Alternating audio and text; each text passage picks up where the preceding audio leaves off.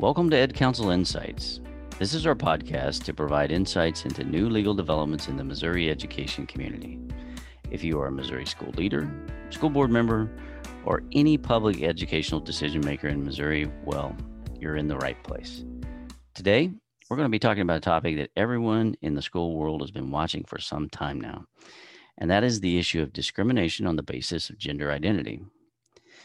This, of course, leads to discussions about a number of issues for schools, including what seems to be a flashpoint in this area, and that is the use of restrooms and locker rooms on the basis of the gender with which the student identifies. And we've had a little bit of a legal development. I wouldn't say that the, the law is set, at this point, but we've had a little bit of a legal development that we wanted to apprise you of. Yesterday, June 16th, the Department, U.S. Department of Ed provided formal notice of its interpretation of Title IX.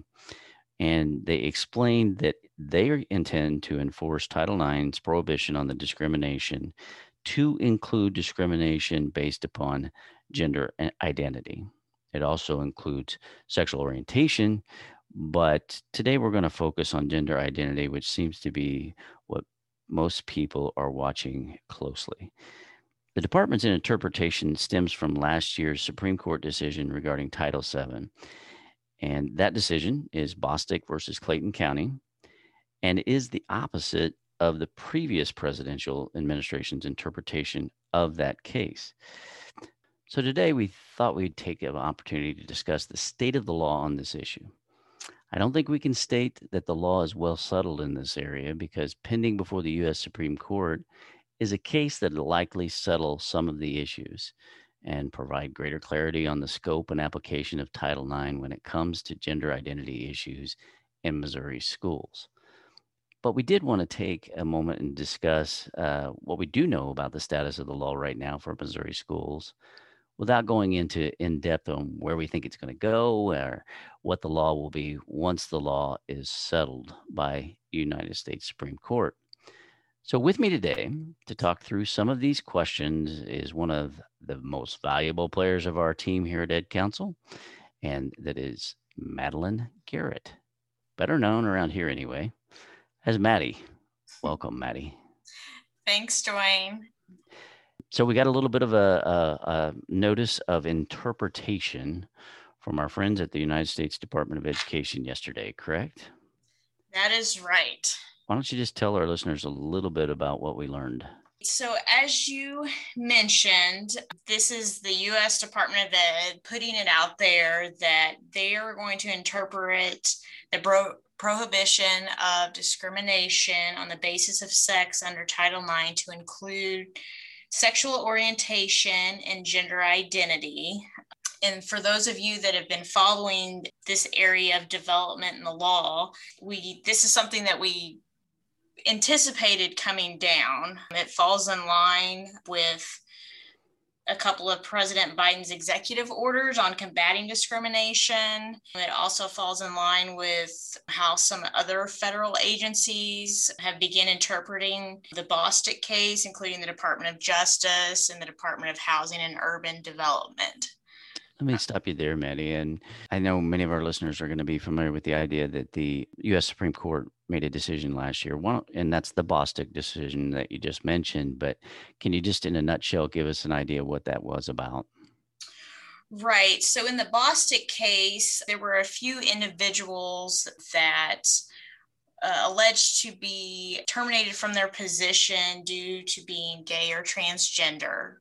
And as some of you may know, this falls under Title VII, uh, prohibition of discrimination in the in the employment realm. And the Supreme Court took the position in that case that being discriminated against on because of their sex included sexual orientation and gender identity. Okay, so uh, very similar language to what we deal with in schools under Title IX, right? That's correct. And that is part of the explanation in the notice of interpretation from the US Department of Ed that the language between Title VII and Title IX is very similar. And historically, uh, federal courts have used the Supreme Court's interpretation of Title VII in Title IX cases. So we had the Bostock decision that you just talked about in last summer. Uh, but the Trump administration, in looking at it last fall, said that doesn't really apply to Title IX. Is that a fair way of stating it? Yes, that's right. Okay, so what we're dealing with right now is a shift in the administration. We have a new presidential administration, and now we have the federal agencies that are carrying out uh, that shift in um, in the interpretation of Title IX. We had the president's uh, President Biden's executive orders that were issued almost immediately after being inaugurated. I think one of them included this uh, issue of, of sexual orientation and gender identification. We have that, and then now we have some of the the flesh being put on the bone, if you will, by the federal agencies, and that includes the Department of Ed. Is that kind of what we're, we're witnessing here? Yes, that's what's happening. Okay, so uh, as a part of that, yesterday we have this notice of interpretation, and that's from the U.S. Department of Ed, and they're basically saying that under Title IX, we're going to treat it a particular way, and we're going to enforce Title IX in a particular way. Is and so, what did they tell us, Maddie? So they basically said that um, since they enforce um, Title IX through their Office of Civil Rights, that complaints that allege discrimination based on sexual orientation and gender and identity in education programs and activities, they will receive the same enforcement that other types of discrimination receive from their department. That'll include the investigation process based on complaints, the findings, resolutions from findings, and those types of things. You know, over the years, we have always had to deal with U.S. Department of Education, Office of Civil Rights, and perhaps at times even the Department of Justice. They're the ones that enforce uh, these laws, correct?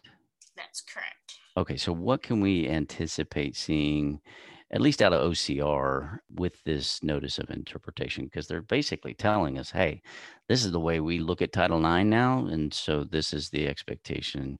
If we get a complaint of civil rights based on Title IX and it ties it to uh, sex, gender, if you will, um, and it's sexual orientation or gender identity, well, we're going to treat it the same way as we would any other gender discrimination. Is that kind of what the upshot of this is? Yes, yes, that's how they will process those. Okay, so we know we're going to get a possibility of OCR complaints now, and we know where the OCR is going to take it. How does that play into uh, enforcement when it comes to some of these more controversial issues? I'll use that terminology. Perhaps I should not, but when it comes to locker rooms, when it comes to restrooms, when it comes to some of the things that seem to be flashpoints, where's OCR going to sit on this, you think? If the complaint alleges that the discrimination was based on gender identity or sexual orientation, they will take those in for investigation and um, so that they can make a determination and then decide how the resolution based on those findings.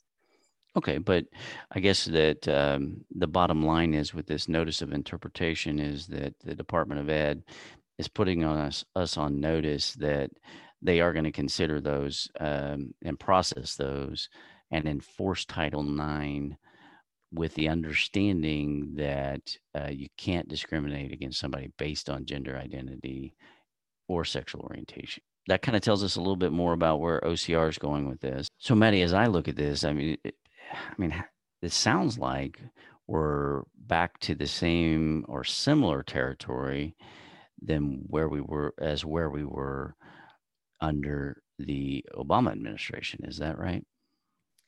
Yes, that's right. We're going back to the interpretation that on the basis of sex would include those additional areas of sexual orientation and gender identity.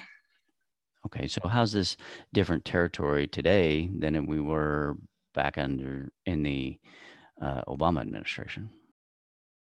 So it's a little bit different territory now because we have the Bostock decision from the US Supreme Court that has said Title VII, which is similar language to Title IX, that discrimination based on sex includes sexual orientation and gender identity. So we now have a court saying that rather than being an interpretation of an administration. Okay, so it, it gives us a little bit more indication on where things are likely to go for us under Title IX.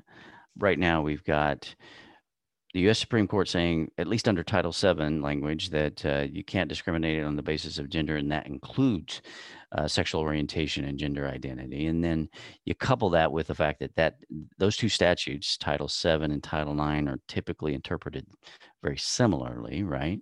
Uh, we've been kind of concentrating on the federal side because of the U.S. Department of Ed's uh, announcement yesterday. How's this line up with Missouri and the Missouri Human Rights Act? So, um, in Missouri courts, there hasn't been um, a case that extends um, on the basis of sex to include gender identity um, or sexual orientation. There have been some cases that have allowed sex stereotyping as an area that's uh, prohibited discrimination.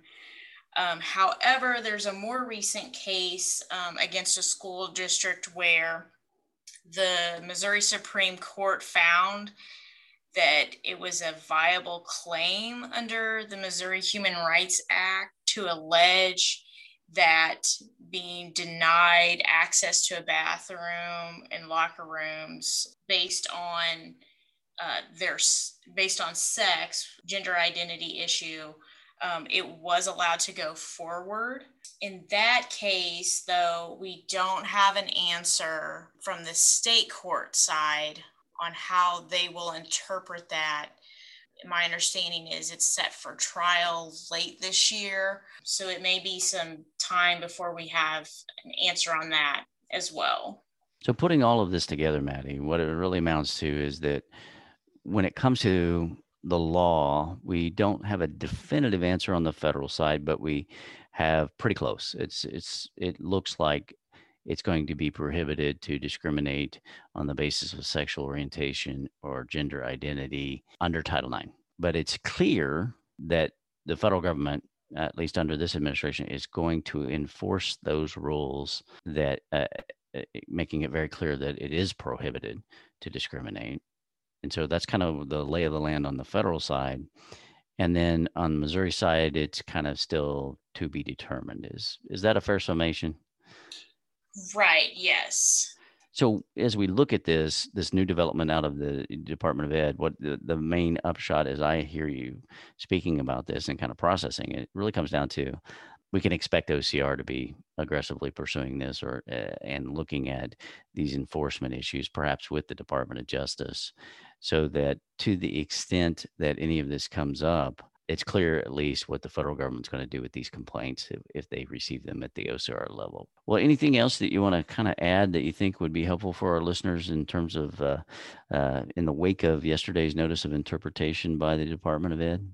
Other than just to drive home the point that these OCR complaints will be enforced under this interpretation, even though our state courts may not be on the same page yet. So, with this decision, you know, you may see some changes in reactions from your students, parents, and, and, and that sort of thing based on this information as well. Well, thank you, Maddie. And thank you for your insights on this. We'll kind of have to wait and see where some of it goes, uh, but we do know for sure that the U.S. Department of Ed is going to look at it a particular way, and so everybody needs to bear that in mind.